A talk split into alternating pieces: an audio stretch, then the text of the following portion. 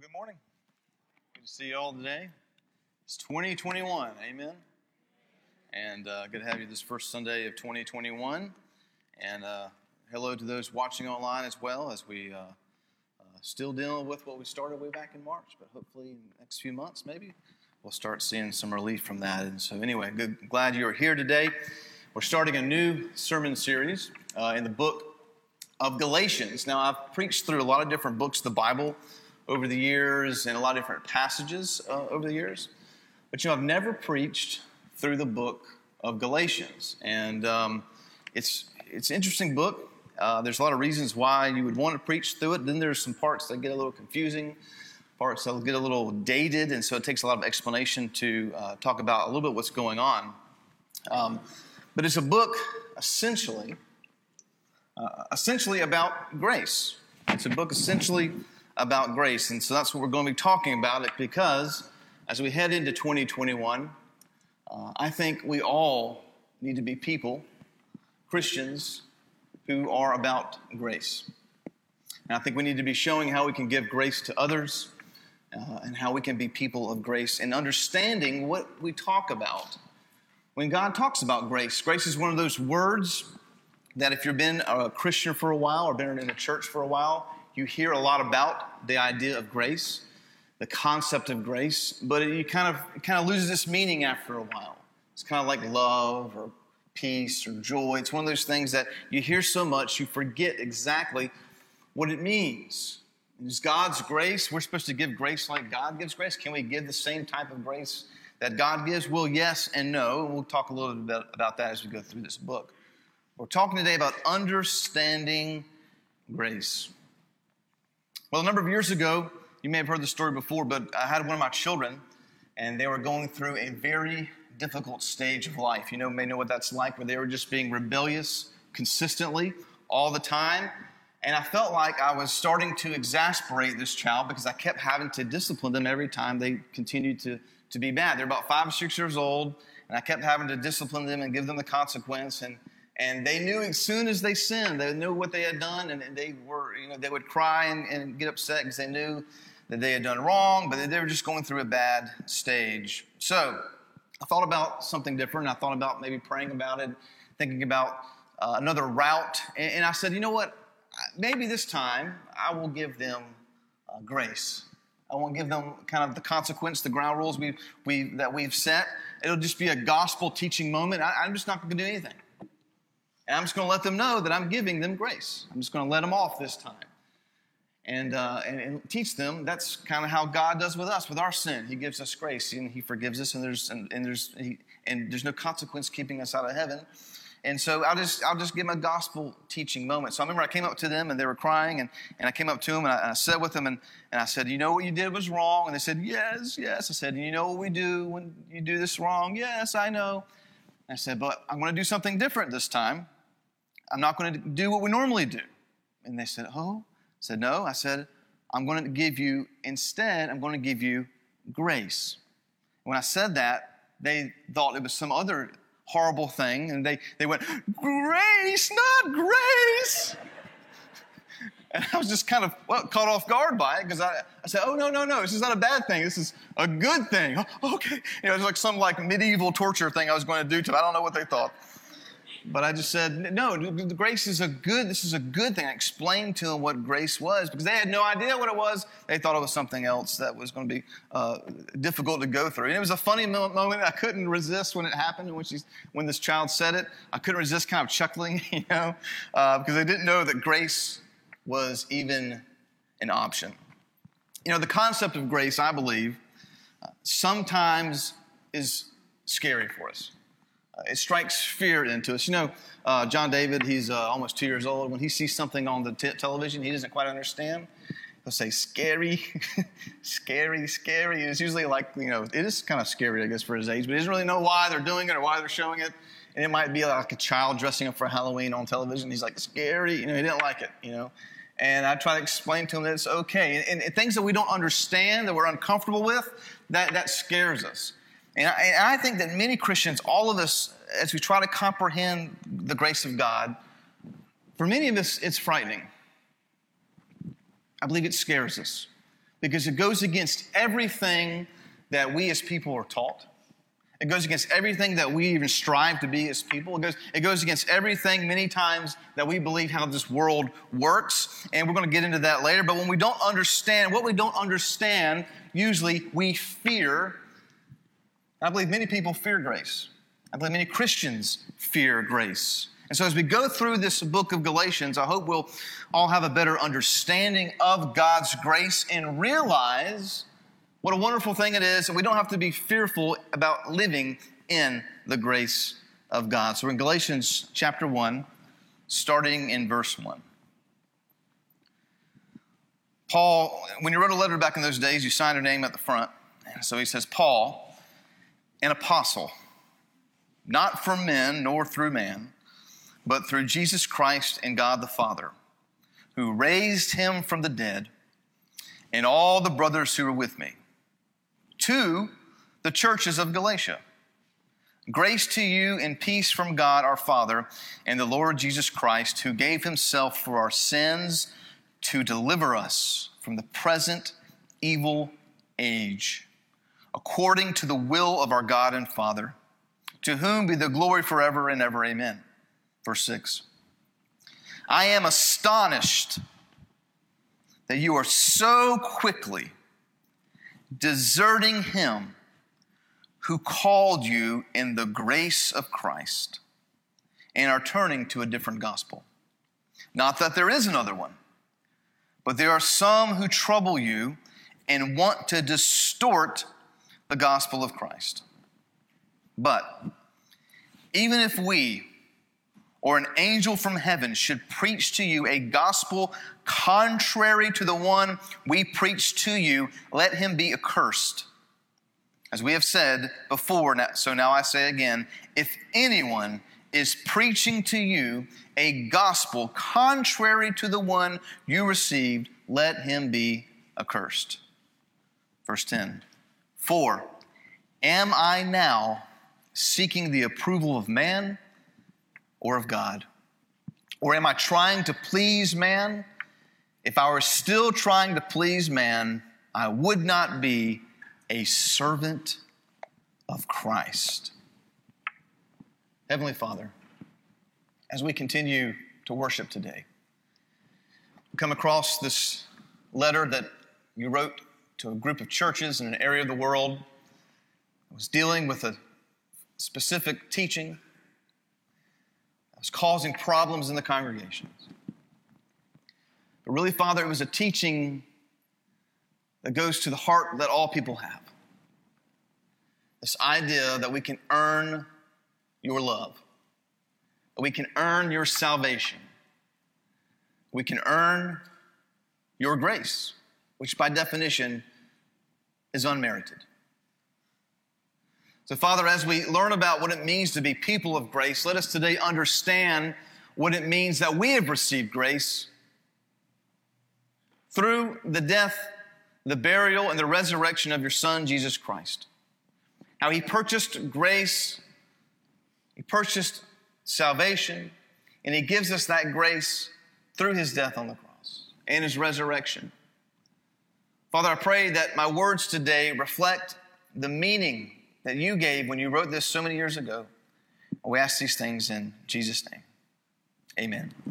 Before we jump into the text, I want to uh, set the scene. And that the Galatian churches, uh, they had been experiencing uh, an influx of false teaching. If you look through the New Testament, there's a lot of letters written to a lot of churches about these, about concerning a lot of false teachings. And, and there was some that was was more mystical in nature. This one wasn't. This was kind of like an old fashioned legalism. And this teaching was from converted Jews. There were Jews who became Christians. And they taught that in order to be saved, you had to do two things, not just one thing, not just believe in Jesus. You, you had to believe in Jesus Christ and be circumcised. Now, if you're unfamiliar with the Old Testament, circumcision was the sign of God's covenant with Israel.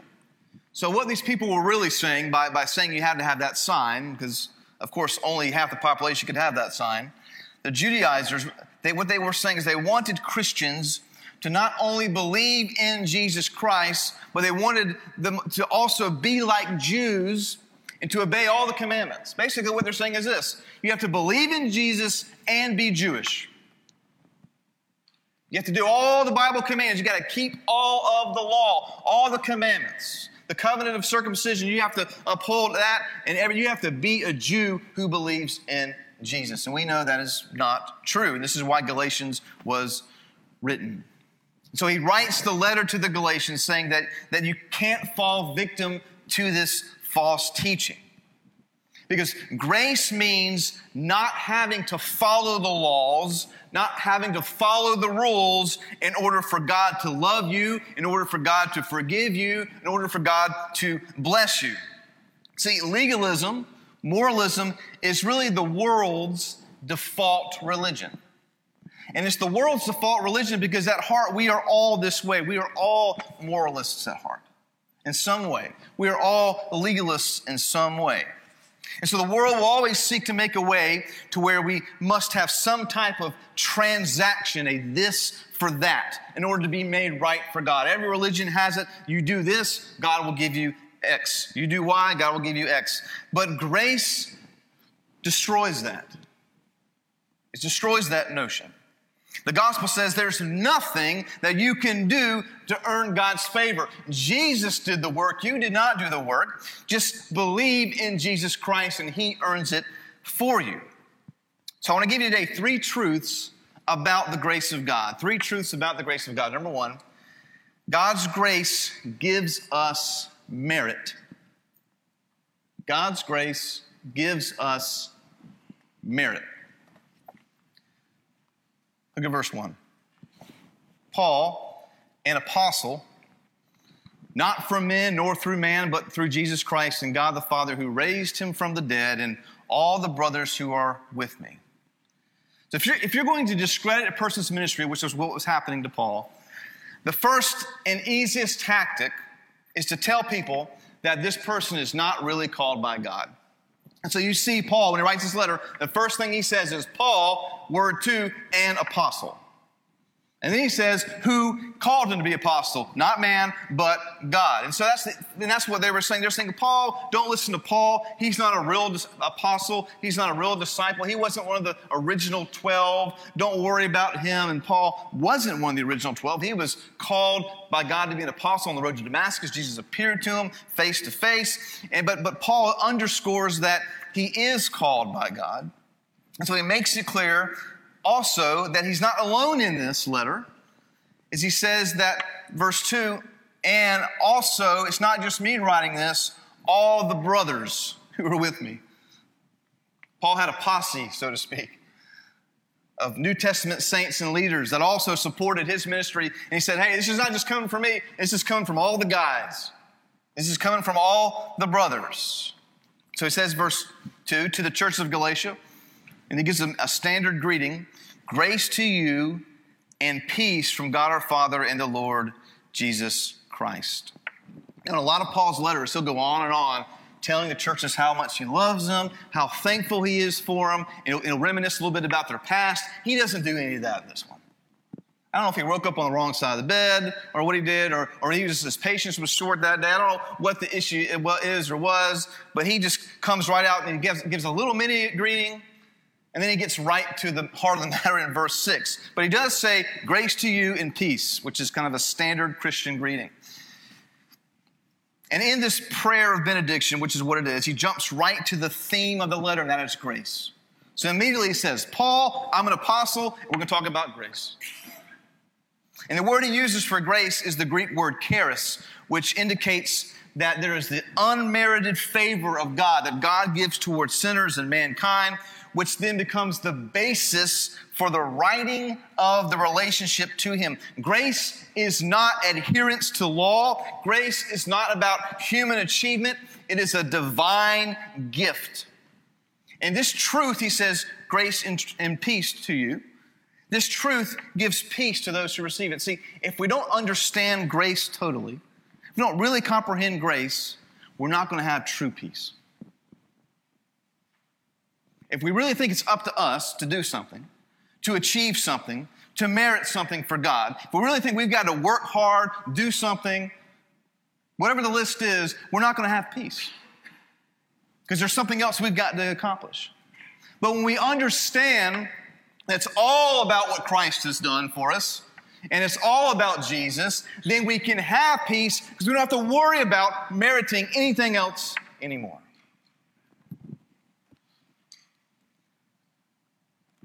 Many have said that America is not a theocracy. We know that. It's not a nation state like Israel. It's, and some have said it's not even a democracy. Some have said it is a meritocracy.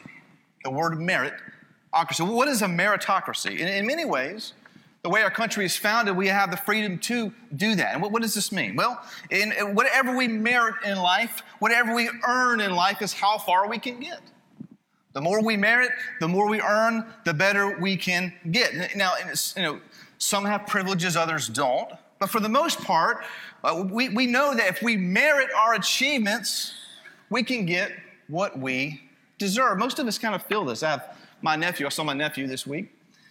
And uh, on the, we went to Columbia and saw my family for Christmas on the first, and uh, I went up and saw him. And, and he is uh, one of only six or seven um, sophomores who played for varsity football team. Had a good team. They went in the playoffs. They did well, and uh, it's, a, it's a 5A school. You know, he's a starting right tackle. He's like 6'2", 260 or 240. So he takes just takes after his uncle, and uh, this big athletic guy. And, and my, my sister's son, who, by the way, was my height, but we actually stood back to back, and I now have her beat by two inches now for the first time, so that's good. But anyway, that's where she gets he gets his height. But he's a, he's this great 10th grader playing on varsity. He's got like a 4.9 or something GPA, crazy GPA. His SATs are already like better than mine, off the charts. You know, he's got all these accolades. He's got all these, and he's and plus he's like the most humble, nicest guy you've ever met my, my wife was saying, you know, why can't you be more like your nephew? just does he do anything wrong ever? I'm like, oh, I'm sure he does something wrong. We just, but everything is just great. He's just, you know, and, and uh, just sweet, nice kid. And uh, I said, I think he gets his aggression out on the football field is what happens. But, but, um, but there's this app that he was talking to me about because I was asking about colleges because he's starting to get some letters from some schools about playing football and things like that. And I was asking him about, because he can go and get an academic scholarship. So I was asking him a little bit about, you know, about that. And, and he said there's this app where you put in all your stats and all your, like, uh, merits and achievements, and it'll tell you the percentage chance that you'll get accepted into, like, a college of your choice or whatever. And he was telling me about a, a good public school in our state that he had like a 99% chance of getting in. He's like, yeah, I don't think I'm going to go there because I don't think, you know, I didn't, I didn't think it was that good of a school because I got a 99% chance of getting in. I said, Jake, no, no, that's, that's a good school. You just have a crazy resume. Like, you have a great, you know, list of achievements. So just because you, you have this great list of achievements doesn't mean it's not a good school. Uh, and, and, and he's like, oh, okay. But, and, and, so, and so, again, there's nothing wrong about meriting things. There's nothing wrong about achieving things. It's good. The more you achieve, the more options you have in life. The more you merit, the more you can do in life. The problem is because we're so merited driven and achievement driven in some area of our life, we take this merit approach and then we try to make it work for our spiritual lives. We try to bring it in to Christianity, and it doesn't work. Because there's nothing we can do to earn God's grace.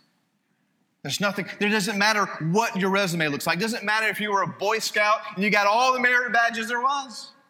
You know, I went to one Boy Scout meeting. I learned how to tie a knot and I never came back.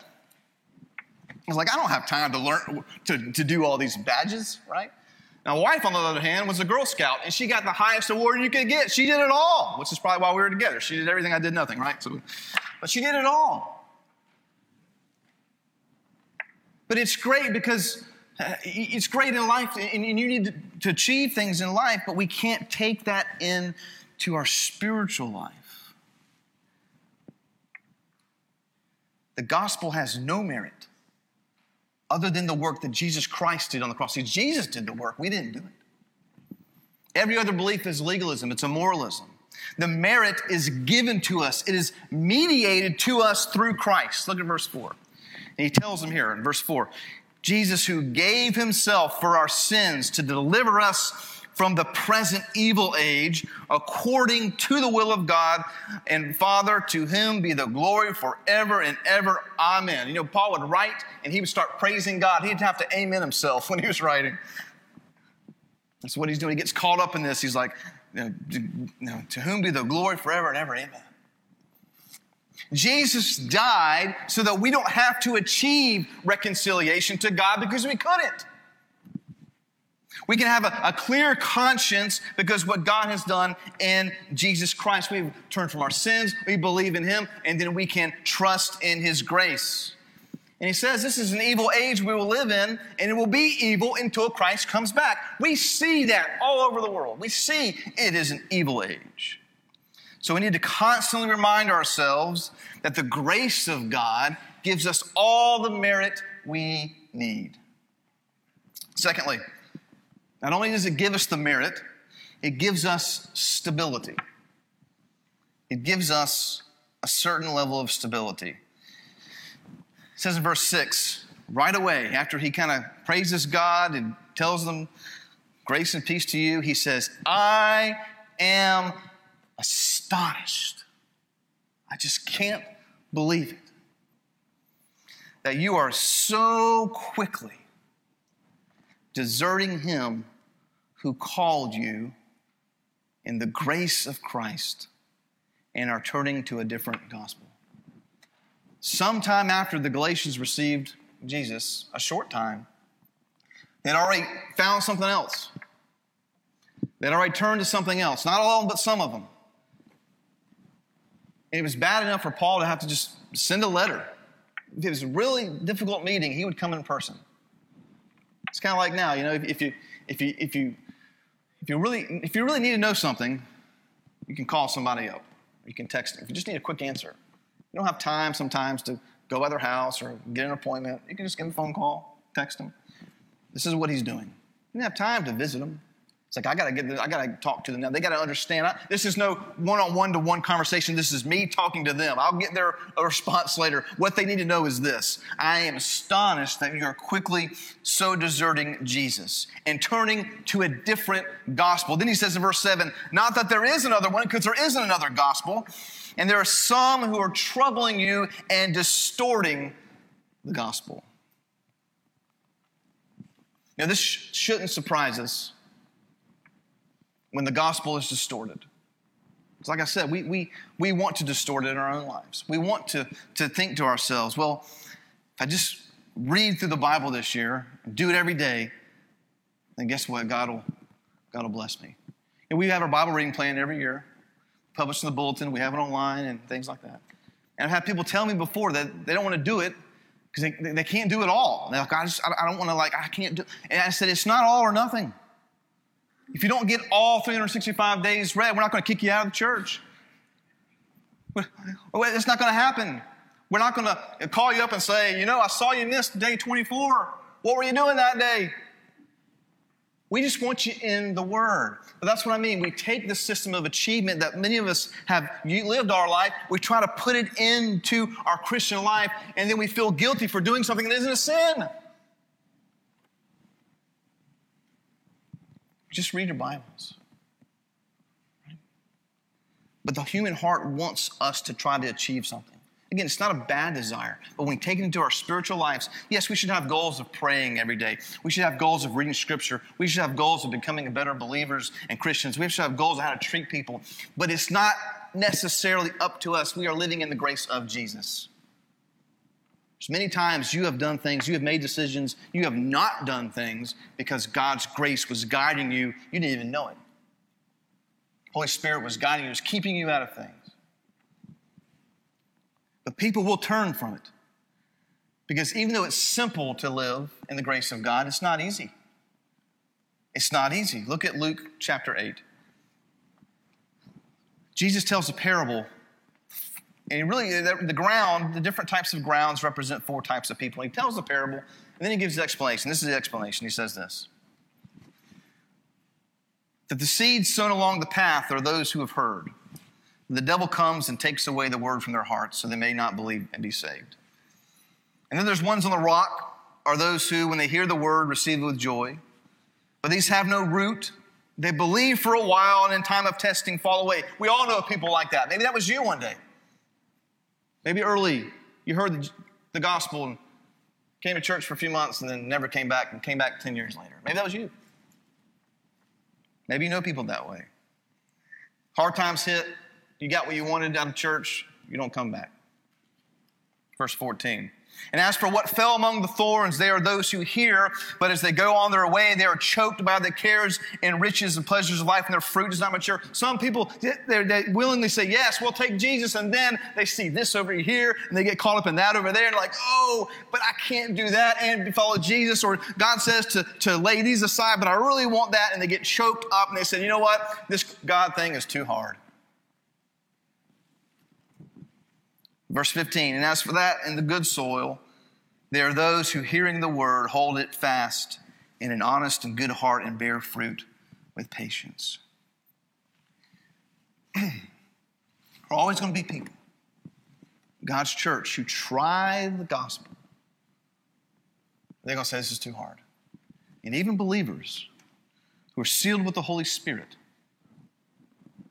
who know Jesus Christ, and are saved and always will be saved. We still have times in our life where we think to ourselves, you know what? If I wasn't a Christian, I could go do this. I could go live like that. I could go have my happiness, whatever it is. But he says, hold fast in an honest and good heart and bear fruit with patience. Part of living in the grace of God means hold on to it. Hold on to the grace of God was driving the other day and it was raining and I was going slightly above the speed limit. So I was, you know, you know, within reason. And there are people flying past me in the rain. Big old trucks trying to run me off the road like they always do. And I'm holding on to that steering wheel because I got a wife and how many? I got four children now. That's right, four children in the back. Because my number one goal is to keep that car on the road at that point. If I was by myself, maybe my number one goal would be to race the other guy. I don't know. But that point in the minivan is to keep the car in the road. That's what we got to do. We got to hold fast to that steering wheel as Christians. Got to hold fast, bear fruit with patience, and God gives us that grace daily. There's nothing we can do. We're just holding on to the wheel. God's driving us. Just hold on to it. Some of the Galatians didn't have that stability. They found other gospels to go after that matched up with the lifestyle that they wanted to live. Paul says, please, please don't do that.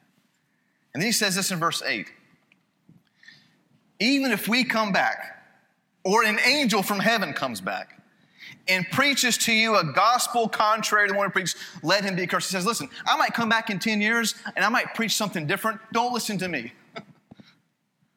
listen to what I'm t- saying now. Even if an angel or what someone looks like an angel comes from heaven and preaches something different, don't listen to them. We all know teachers that we listen to for many years or so, then maybe they teach something and they've progressed in some area. We're like, whoa, what are they teaching? We get a little upset about it. That could happen. Paul said, if that happens to me, don't listen to me. Let him be accursed. And this is a strong word. And then he doubles down on verse 9. He says it again. I say to you again, if anyone is preaching to you a gospel like you're hearing, oh, you got to do X and Y and Z and believe in Jesus, or you got to do this and you got to do that, or you got to eat healthy and believe in Jesus, or you got to diet and believe in Jesus, or you got to, you know, know all this and believe in Jesus, or whatever it is.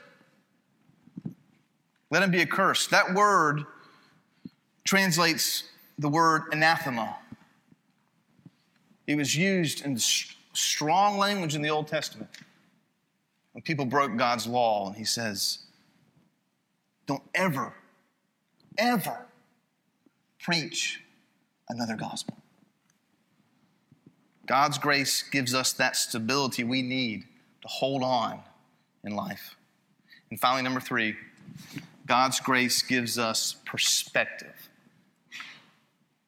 Isn't it nice sometimes as 2021 comes around, we can have perspective? That's one of the great things about coming to worship, watching online if we can't be here.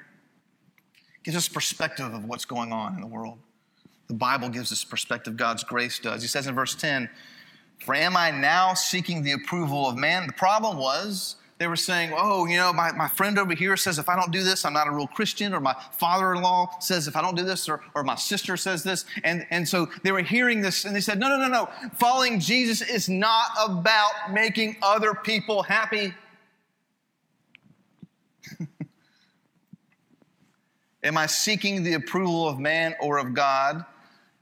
If you're trying to please man, and this is strong language, he says, if I were still trying to please man, I would not be, not I might not be, not I could not be, I would not be a servant of Christ. Oh, we serve man, we serve people, but not for the reason of getting their approval. Our approval comes from God and God alone. These are what the Galatians were doing. When you're a Christian, and you understand that God has given you all the merit you need, all the approval you need, all the grace you'll ever need, you can then try to quit earning merit from other people. And that gives us a freeing perspective. Billy Graham tells a story where one day he was driving through a small town. He was stopped by a policeman and they got him for speeding. And Graham admitted his guilt and officer said he'd have to go to court. Can you imagine that? Driving through a small town, if you're Billy Graham, you got to go to court. And uh, so the judge said, Are you guilty or not guilty? And the judge said, I'm, I'm guilty. And, or Graham said, I'm guilty. And the judge said, Well, that'll be $10, a dollar for every mile you went over the limit. And so the judge recognized all of a sudden who he was. He was Billy Graham, he was a famous evangelist. And he said, You know, you have violated the law, and this fine has to be paid, but you know what? I'm going to pay it for you. I know who you are. You're Billy Graham. I'm going to pay it for you. And he took $10 out of his own wallet and put it to the, t- put, put it to the ticket and said it was paid. And Billy Graham said, Well, that's awfully nice of you. And then he said, But also, I'm going to take you out tonight and buy you a steak dinner. And Billy Graham said, and he used that story to say, This is grace. It's not just paying the ticket, it's taking us out and doing even more. That's what God's done for us in Christ Jesus. Yes, He's saved us. Yes, He's purchased salvation, but He's given us so much more. He's given us everything we could ever want, everything we could ever desire, everything we could ever need.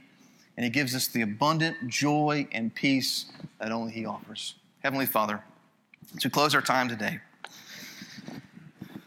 let us see that not only have you paid our ticket, that you've given us so much more than that.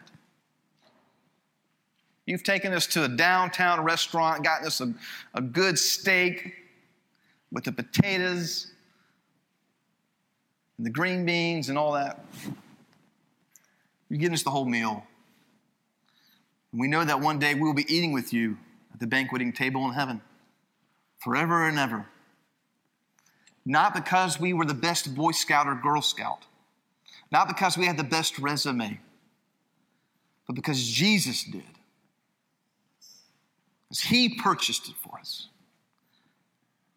And as we close our time today, Father, I pray that we all will pour out our hearts and praise to you for your goodness, what you've done for us. And we thank you that you are on your throne, that you are reigning and ruling even today. And you have only good things in store for us, Father. Lord, I pray for those that may be struggling today, maybe something in their life, they would hold fast to the gospel and to the grace of the gospel today, knowing that it's better for you to be giving us grace than for us to be trying to earn it. Father, we love you. We ask these things in Jesus' name.